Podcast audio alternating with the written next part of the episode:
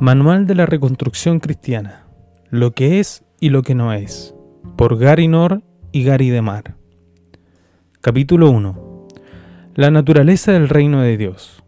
Respondió Jesús, mi reino no es de este mundo. Si mi reino fuera de este mundo, mis servidores pelearían para que yo no fuera entregado a los judíos.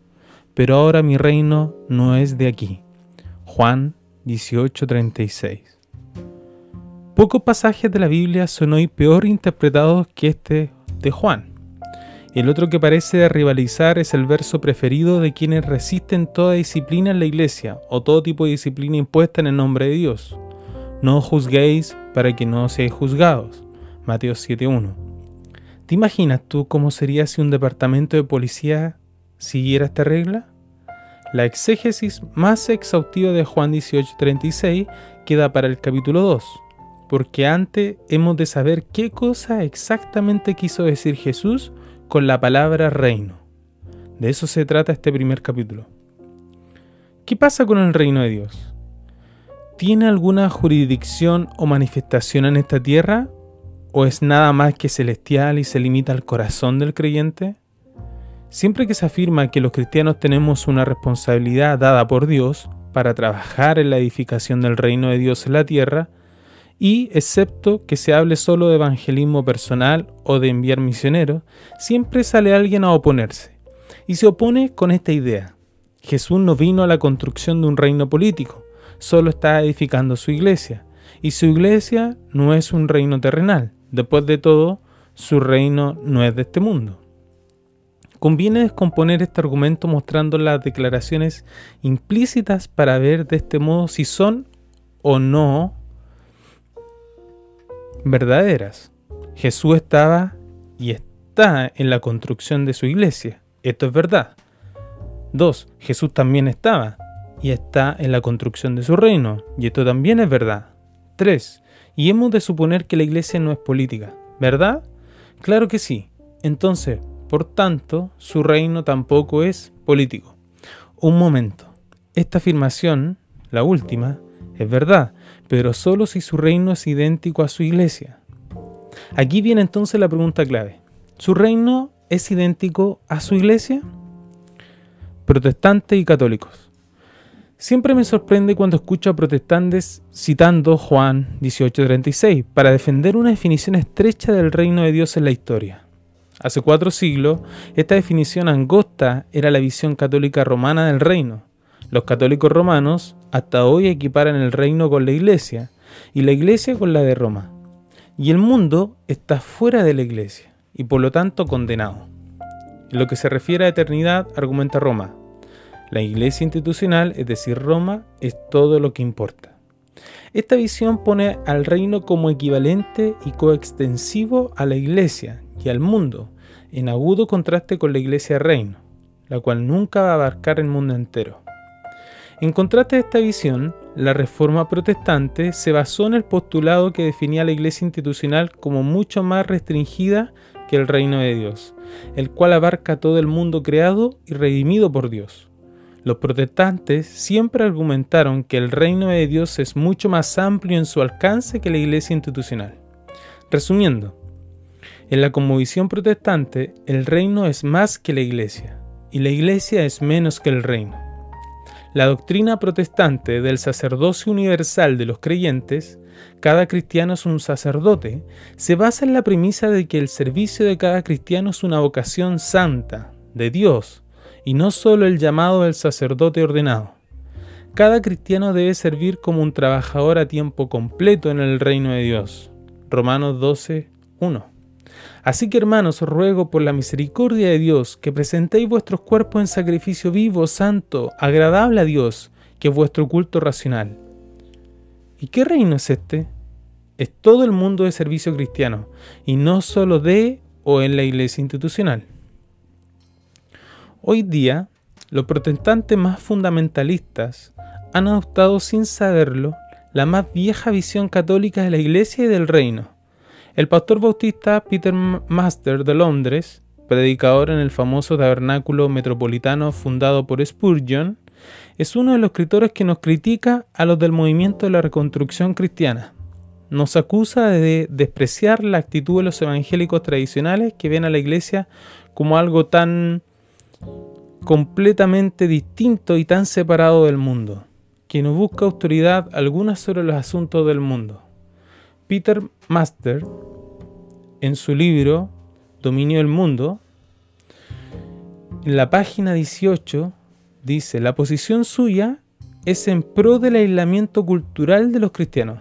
Dice que el reino de Dios es la iglesia, tan pequeña como a veces puede parecer, no es el mundo. Definir el reino de Dios como la iglesia institucional es la tradición católico-romana, y misma que en diversas oportunidades en la historia ha llevado a la eclesiocracia, o gobierno de la iglesia, o sea, de los clérigos. Todo se pone bajo la autoridad de la iglesia institucional, que en principio lo absorbe todo. ¿Quién reina en este mundo? Pero he aquí que, por otra vía, esta misma definición de iglesia igual a reino también puede llevar al otro extremo, la mentalidad de gueto y el aislamiento cultural. El vaciamiento de la idea de cristiandad, pues el reino se define en angosto como equivalente a la iglesia institucional y más nada.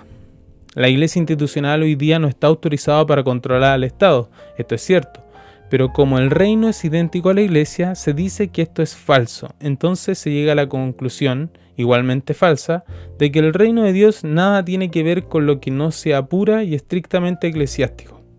Esta es la opinión de nuestro querido Peter Master y de muchos otros autores influidos por el pietismo.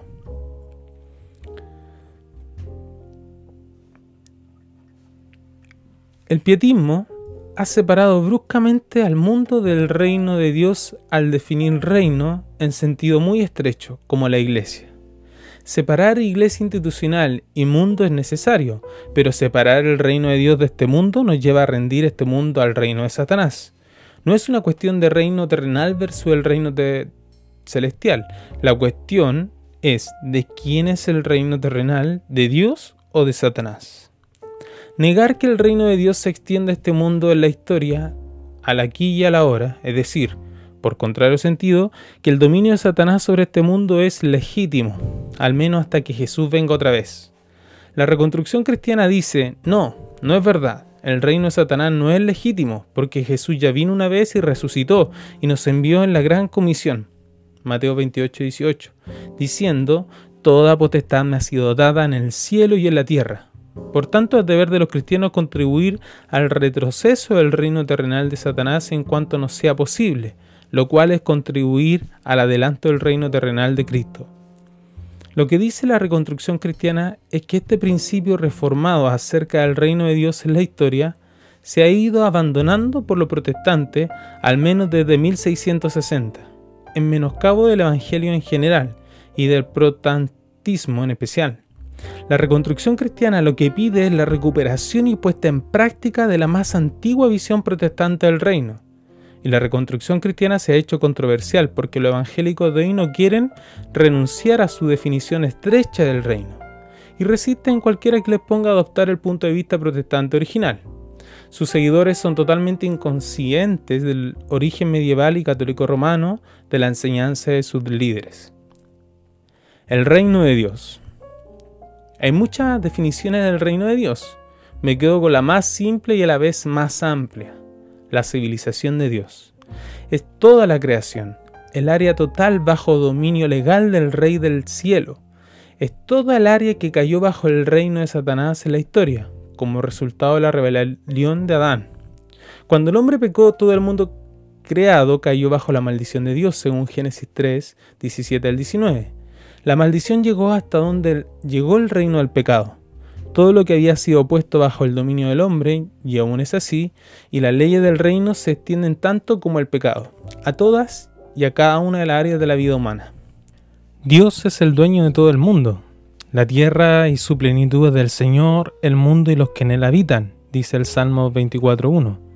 Jesucristo, Hijo de Dios y por tanto heredero legal, posee toda la tierra y le ha dado a su pueblo localización para ser desarrollada progresivamente en el tiempo, tal como se mandó a hacerlo Adán, como fiel administrador, lo cual hizo antes de su caída en el mundo entero bajo su dominio, según Génesis 1, 26 al 28, y por el triunfo de Jesús sobre Satanás en el Calvario, Dios ahora trae el juicio a todas y cada una de las áreas de la vida humana.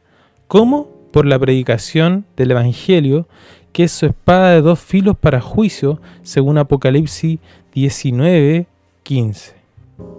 Reforma y restauración.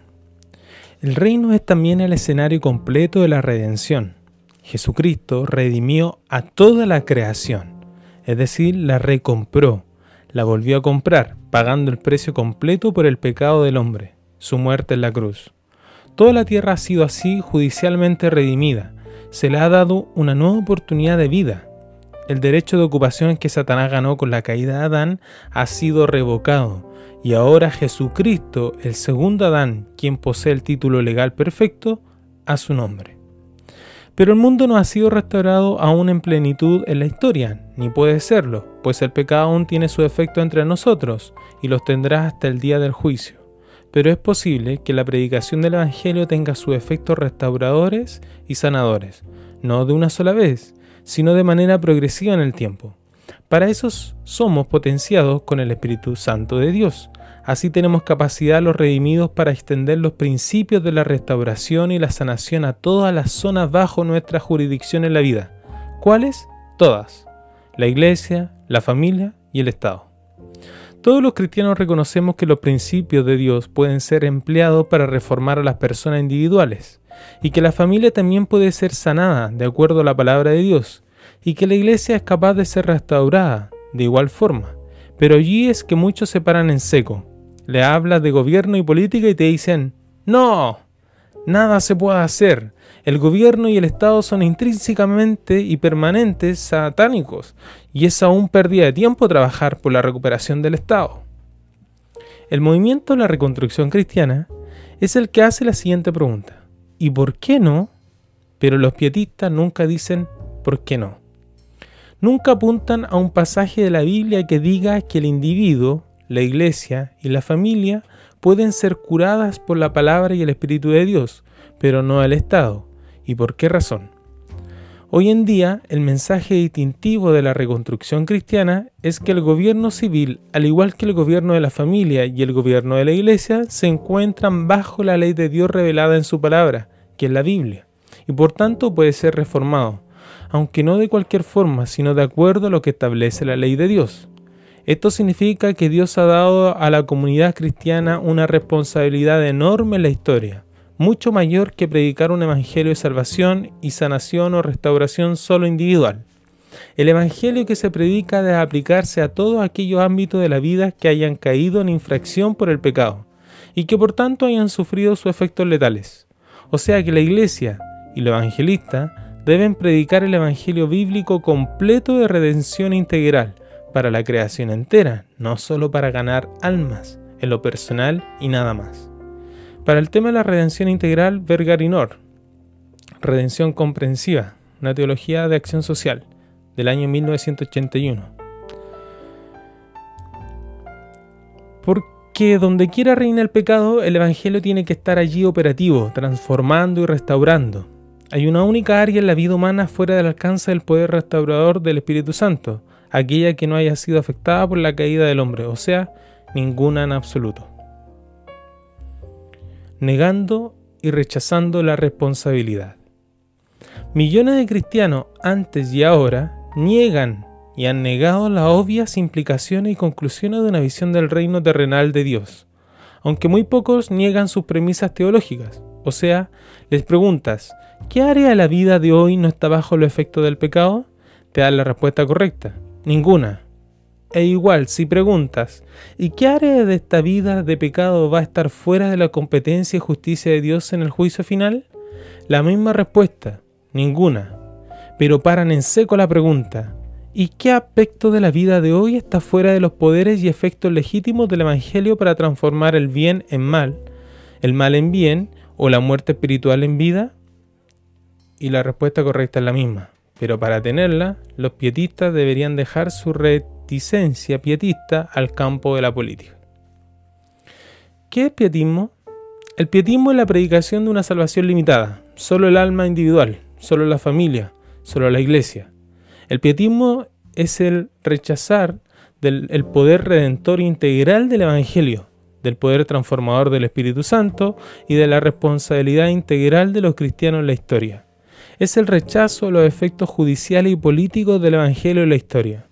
Y el problema grave es que en este punto hay una plena coincidencia entre pietistas y humanistas, una alianza implícita. La reconstrucción cristiana se opone a esta alianza, y por eso los pietistas y los humanistas la rechazan.